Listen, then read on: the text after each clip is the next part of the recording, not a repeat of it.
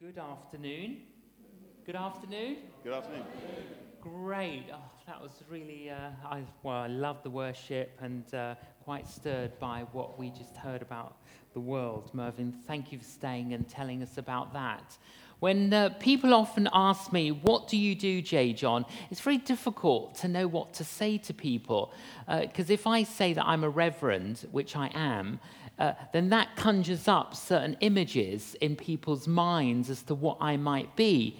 If I say to them that I'm a canon in the Church of England, which I am, you know, that what does that mean? You know, it confuses people. So I often like to be a little bit creative in telling people what I do.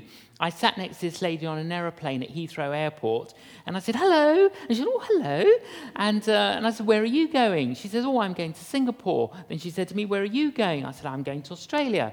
I said, what do you do? She, she told me. Then she says, what do you do? And I said, well, I work for a global enterprise.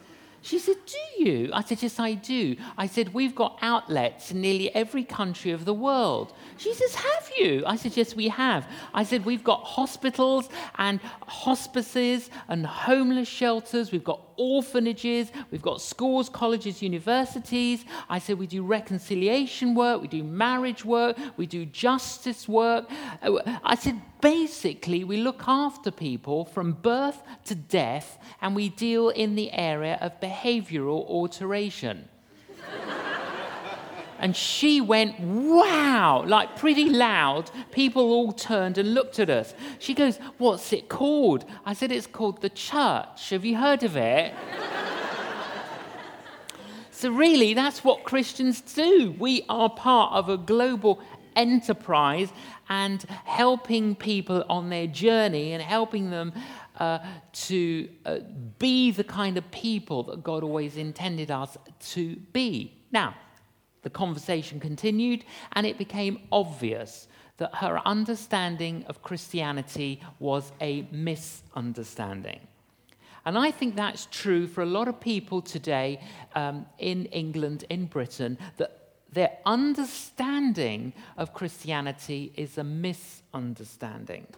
And Pete asked me to come today to explain to you what Christianity is. So that's what I'm going to do now. I'm going to explain it to you. And then when I conclude, if you'd like to begin this journey, if you'd like to begin following Jesus and make this a reality for yourself, I will ask you to stand up as your way of saying, I want to begin this journey.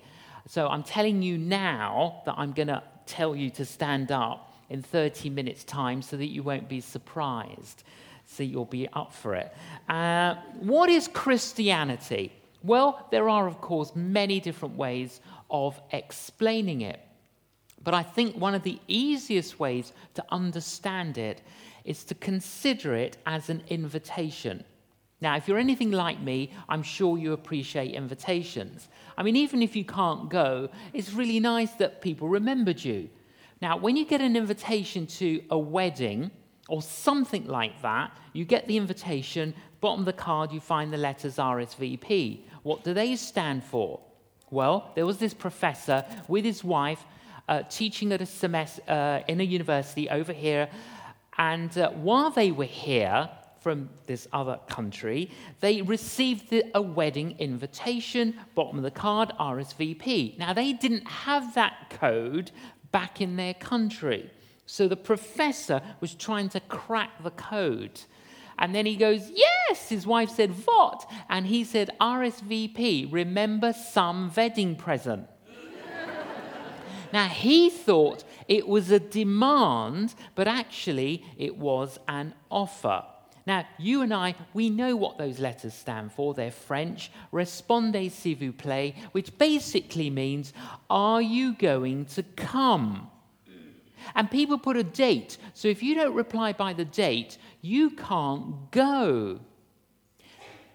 Every single one of us today is being offered the Christian invitation. RSVP. 27th of September 2015. Will we be offered it tomorrow? Don't know. You're like going, well, what do you mean you don't know? Well, don't know. Why don't I know? Well, because none of us know whether we're going to be alive tomorrow. You see, that's why it's very important to reply to the invitation while we're still alive. Some people have the kind of mentality I'll wait until the 11th hour. I meet people like that. No, I'll live my life. I'll wait to the 11th hour and then I'll, then I'll accept it. 11th hour. But what if you died at half past 10? You've blown it. You've missed it. Very important to reply to the invitation now. Now, when you get an invitation, there are three things you want to know. You want to know who's it from, who's it to, what's it about. It's a very famous verse in the Bible located in John's Gospel, chapter 3, verse 16. It says this For God so loved the world that he gave his only Son, so whoever believes in him should not perish, but have everlasting life.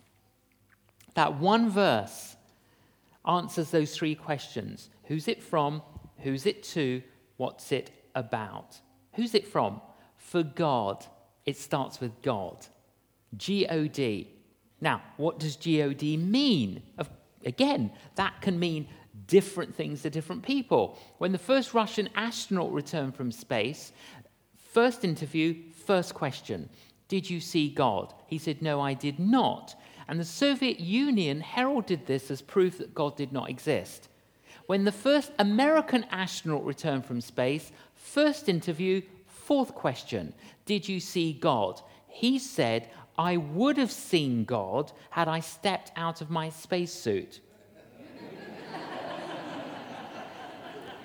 Can you see? Two completely different understandings of the word God.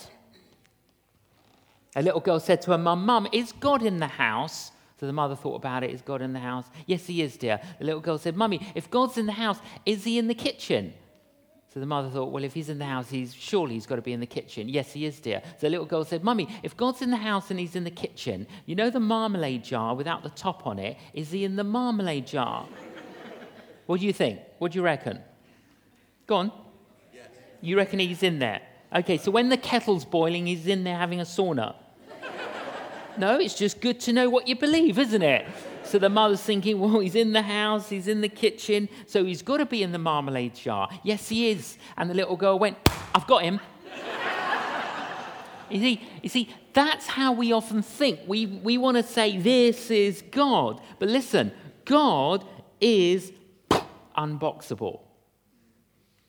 You cannot box God in. If you and I could fathom and understand God, He'd be the same as my little mind, therefore, He wouldn't be worth believing in. It's only as we come humbly to God that we can begin to understand God. And many people today ask the wrong questions. If you ask the wrong question, you can never get the right answer. Here's, here's the question Has God spoken? Yes, God spoke in creation. Do you know there's enough in creation for us to encounter the Creator? God has spoken through history many, many times. But God's greatest revelation of Himself for all people, for all cultures, for all times was in Jesus Christ. Now, here's a really good question How do we know Jesus was the one? That's a good question. Well, to answer that question, look at the Bible. Okay? The Bible is a library of books. Two testaments, Old Testament, New Testament. Old Testament begins with a book called Genesis, ends with a book called Malachi. New Testament begins with a book called Matthew, ends with a book called Revelation. Last book of the Old Testament, Malachi, to the first book of the New Testament, Matthew, there are over 500 years of silence. God doesn't speak, nothing's communicated, nothing's written. In the Old Testament of the Bible, written over several thousands of years, there are recorded what are called messianic prophecies. They tell you about the arrival of God from heaven on earth. Details such as how that's going to happen, when it's going to happen, how he's going to grow up, what he's going to say, what he's going to do, how he's going to die. You've even got details like the number of coins that will be used to betray him.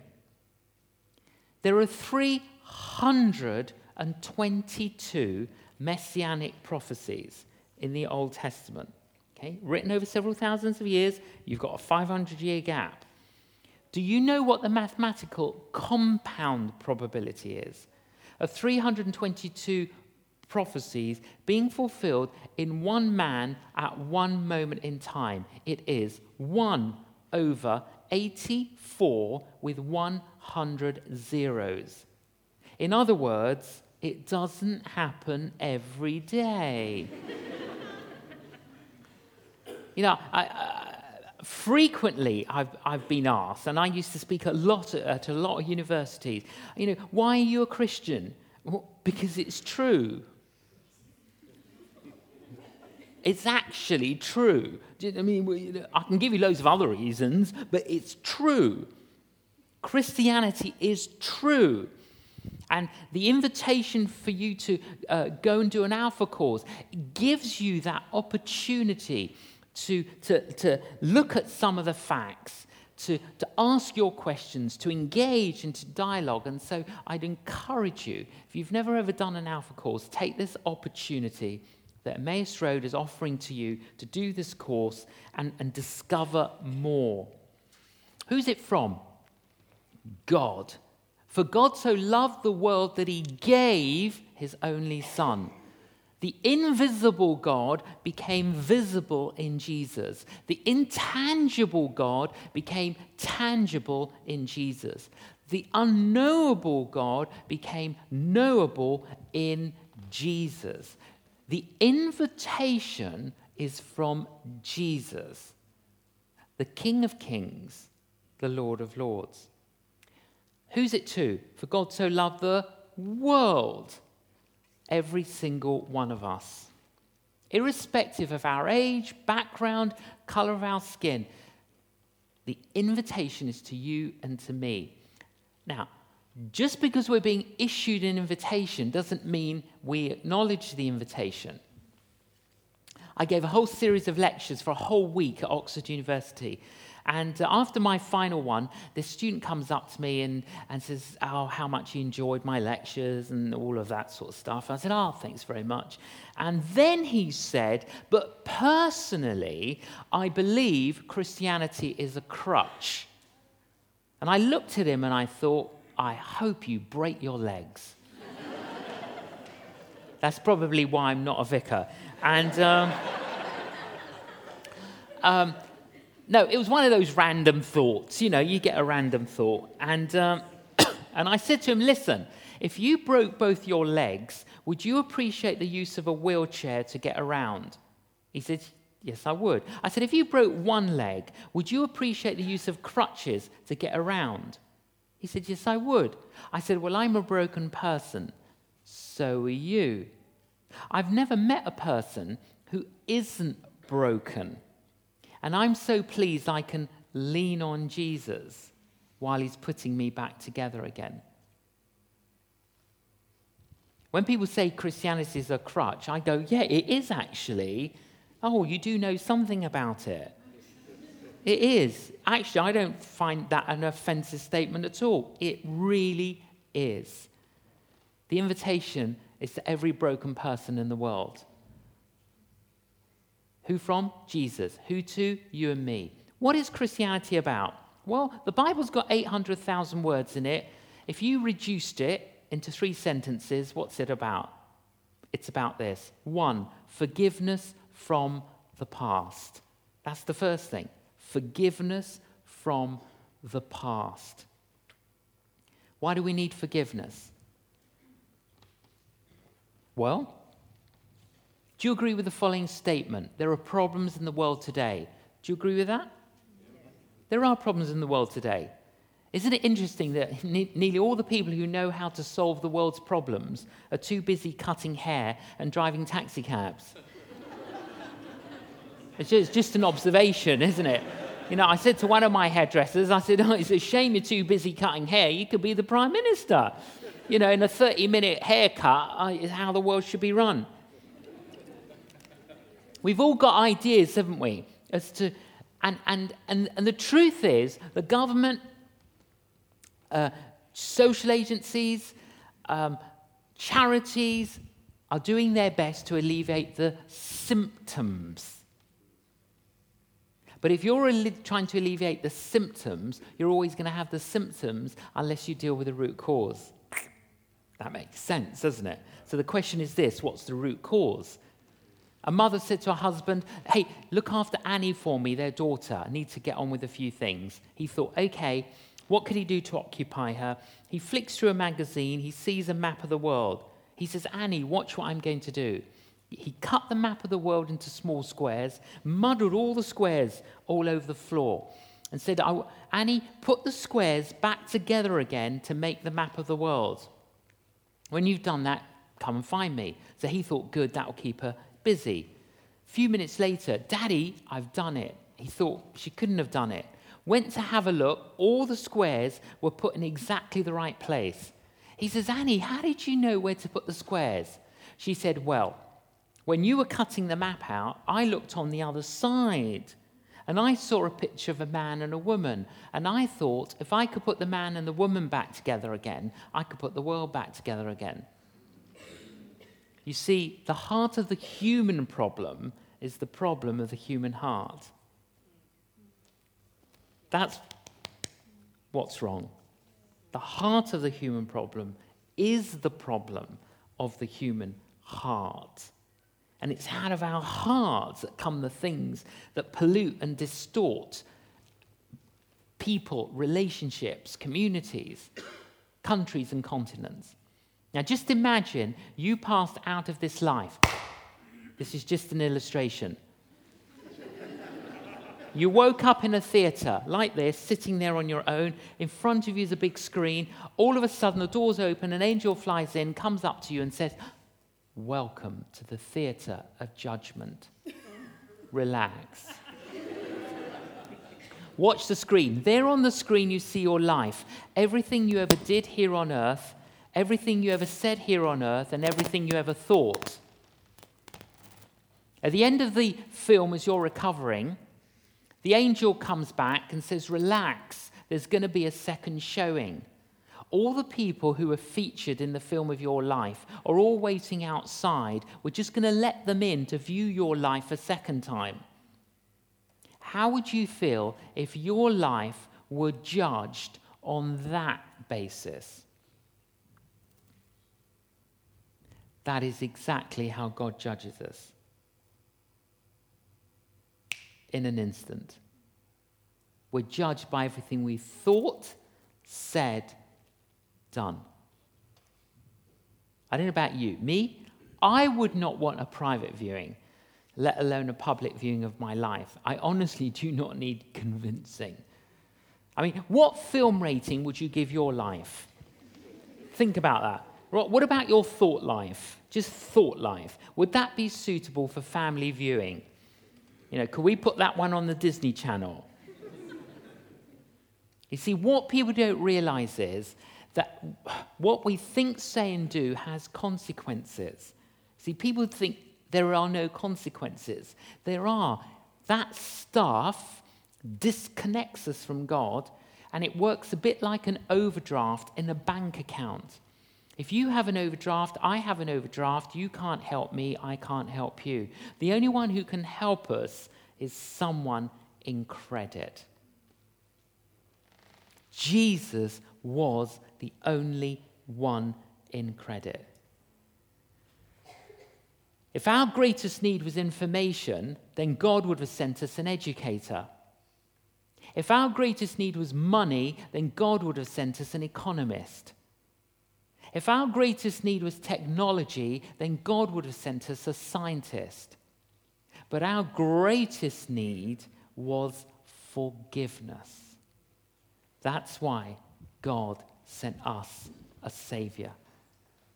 Jesus came into this world to die on the cross because by dying on the cross, it was as if he was cashing a check signed with his own blood to say, Here's the check to clear your overdraft. A famous artist went back to the very uh, small community where he was born and brought up. And he's just walking around some of the stores and he sees this antique shop. He cannot believe what he sees. In the front window is one of his masterpieces. It was a painting that he'd painted years before he was famous. The frame was broken, the painting was dirty and scratched, but it was his. But he couldn't go into the store and say, Hey, that's my painting, give it back to me. If he wanted it back, he had to buy it back before he could clean it, restore it, and then reframe it. That's exactly what God did for us in Jesus. He bought us back to clean us, restore us, and reframe us. Forgiveness from the past. I became a Christian on the 9th of February 1975 when I was a student in London. And the light came on. Everything just changed. Nine, nine, it was the 9th of February, 10 p.m. Everything just changed. My mother said to me, You're brainwashed. I said, Mum, my brain has been washed. If you only knew, Mum, what was in my brain, you'd be pleased it got washed. I can tell you, it was worth washing. And there's this great sense of like, whoa, freedom from the past.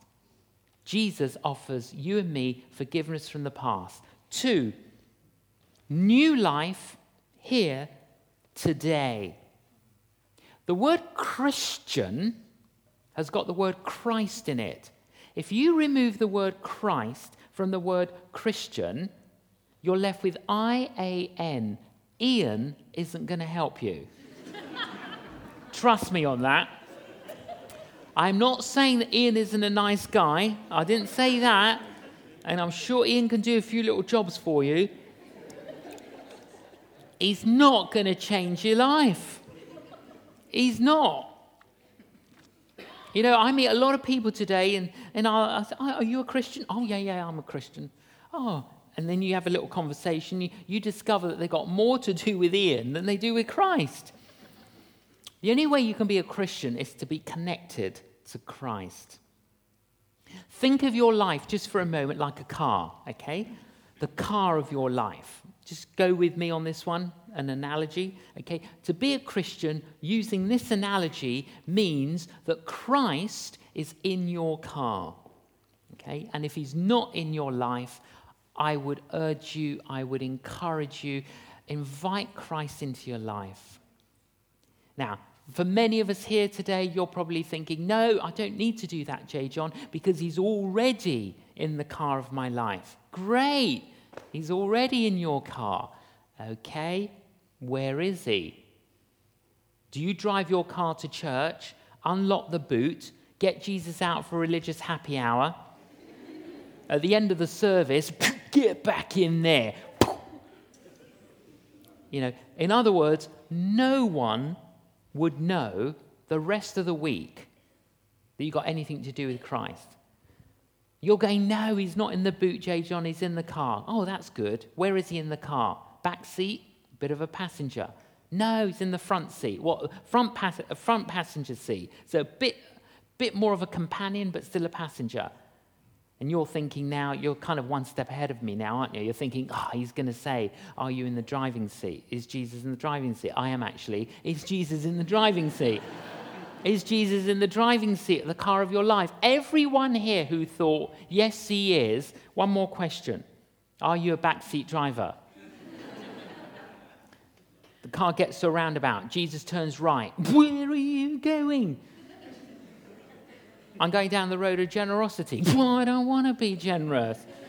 Get to a T section. Jesus turns left. Where are you going? I'm going down the road of forgiveness. Well, I don't want to. See, it's very easy, isn't it?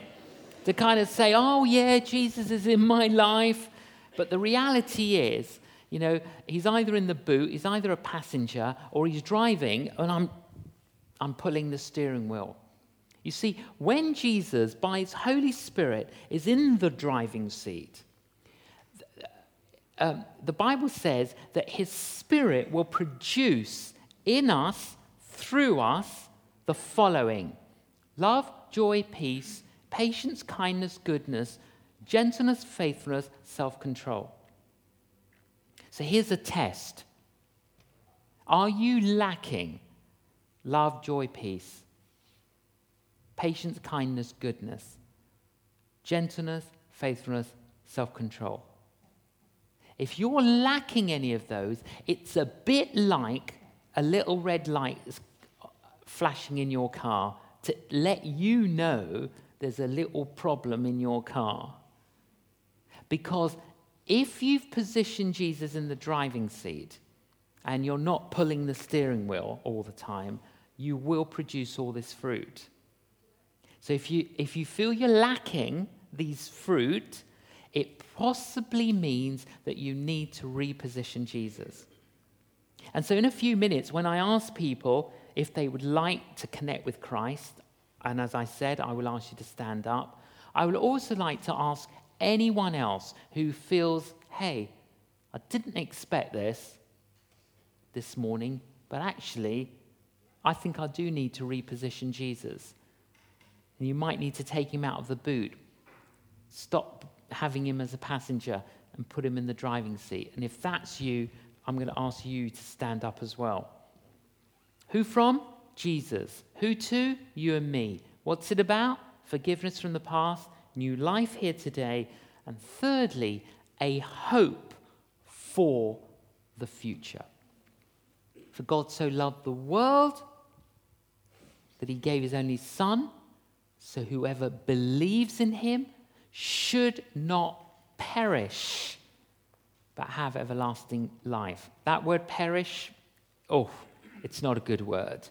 In the original Greek, I tell you, it's not a good word. And he's saying, you know, God doesn't want that, but he wants us to have hope. Hope.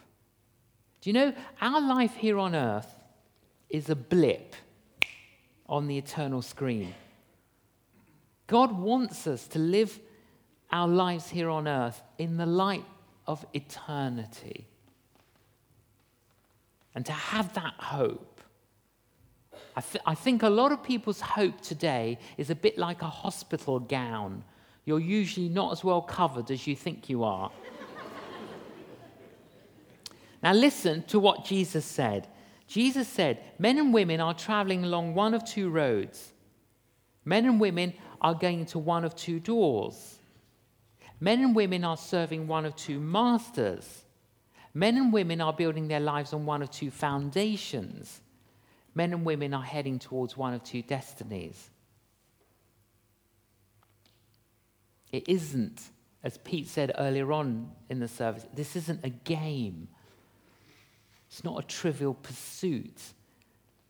It's about our lives. It's about our past. It's about our present. And it's about our future. There's a graveyard in York, and in the graveyard there's a tombstone. On this tombstone are written these words Remember, friend, when passing by, as you are now, so once was I. As I am now, soon you will be. Prepare for death and follow me. Interesting words. Somebody read the words and disagreed with them. So they wrote a little addition, scratched it into the stone. It's actually still there today. And they wrote, To follow you, I'm not content until I know which way you went. what is Christianity? It's an invitation. Who from? Jesus. Who to? You and me. What's it about? forgiveness from the past, new life here today, and a hope for the future. RSVP. Respondez s'il vous plaît. What have you done with your invitation?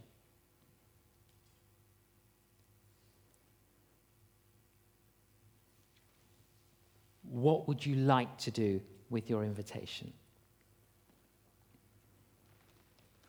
Some of you may need to, hey, I need to investigate the invitation. Okay. You've received another invitation to do the Alpha course to help you investigate this further. Do it. Some of you, you know this is true. And what you need to do is to accept the invitation and begin to experience the reality of it. And so, in a few minutes, if that's you, stand up as your way of saying, Yeah, I'd like to accept it. I'm not asking you to stand up to embarrass you, not at all. I'm asking you to stand up to express your desire and your commitment for this. And also, that standing up amongst Christians within a church, in a church service, will give you the confidence when you walk out of this theatre that you're going to begin to stand up out there. If you can't stand up in here, you'll never stand up out there. And so I'm encouraging you to say, hey, stand up in here, because that's what you're going to have to do out there. Others of us, we might need to reposition Jesus and say, hey, I think I've, I've sidelined Jesus. Or, and I know it, it can be very subtle to do that. You kind of slip, go into a diversion, and then you, before you realize it, wow, you know, he's moved from being in the driving seat to being a passenger to being in the boot. And if you need to reposition Jesus, reposition him today. Realign yourself. And you stand up is your way of saying, hey, yeah, I'm going to do that today. When you've stood up, what's going to happen is this I will pray a prayer. I will ask you to pray a prayer. Then I will say a prayer for you and then ask you to sit down.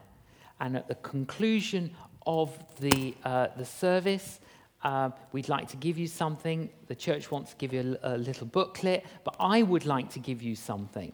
I've brought this postcard of a very famous painting um, of Jesus knocking on our lives, on the door of our homes. Uh, the original painting is in St. Paul's Cathedral. It, I mean, it's, it's amazing. Uh, but I want to give you this postcard. I want you to write the date, Sunday, 27th September 2015, right where you are, and put down what you did. I received Christ, or I repositioned Jesus. And then put this in your Bible or put it somewhere and, and just have it as a memento. In years to come, you'll, you'll find it every now and again, and it's like, Oh, yeah, Sunday 27th. That was, that was a tipping point. That was the day I, I did this, and it made this difference. Would you just close your eyes for a moment, please? Don't, don't think about other people either side of you. Just for a moment, just think about what you've heard and think about what you would like to do if you've never accepted the invitation before, what would you like to do?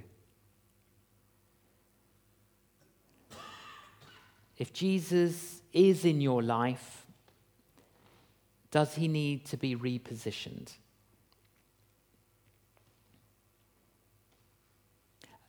Okay, if you'd like to say yes or reposition Jesus, would you please stand up now, wherever you are? Please stand up. Great, thank you. Lovely. Well done. Thank you.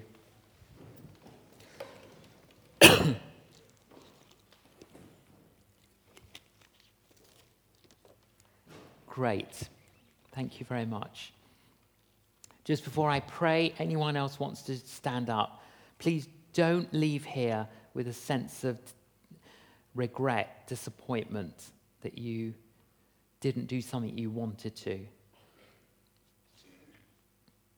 Okay, those of you standing, I will pray a prayer. I will pray the prayer phrase by phrase. I'll pray it once so you know the words. The second time I pray the prayer, would you please pray the prayer out loud with me? And if you're sitting down, you love Jesus, can you please join in with us as we pray this prayer? Here is the prayer Jesus, I believe you are the King of Kings. Jesus, I believe you are the King of Kings. I bow before you now. I bow before you now. I come just as I am. I come just as I am. I know I have done many things wrong. I know I have done many things wrong, and I ask you to forgive me. And I ask you to forgive me. Cleanse my life. Cleanse my life. Set me free from the past. Set me free from the past. I invite you into the driving seat of my life. I invite you into the driving seat of my life. Come in by your Holy Spirit. Come in by your Holy Spirit. Fill me with your peace and your presence. Fill me with your peace and your presence. Help me from this day on. Help me from this day on to validate my faith to validate my faith in thought and word and deed. In thought and word and deed. Thank you, Jesus, for hearing my prayer. Thank you, Jesus, for hearing my prayer. Amen. A prayer for you as you stand. In the name of Jesus, I announce and I pronounce his forgiveness over you. May you know his cleansing May you be set free from the past. May you now experience his peace and his presence. May you know the power of his Holy Spirit on you and in you and with you. And may we all know his protection as we endeavor to fix our eyes on Jesus, the author and the perfecter of our faith. In Jesus' name, amen. Please take your seats. I want to pray one more prayer and then we're wrapped up. The Jesus that we, we have sung about today and we've sung to, and the Jesus I, I've spoken about, um, is known by many titles, but one of the titles is that he is the great physician.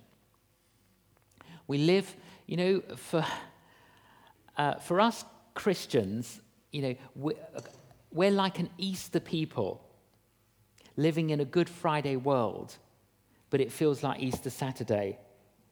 So we we know about Easter Sunday, but the world is very broken, and, and we're struggling with both mystery and miracle. But we know that Jesus is concerned about the things that concern us. So if you are concerned about your health, or you're concerned about the health of someone you love but they're, they're not here, put your hand now, just put your hand on your heart.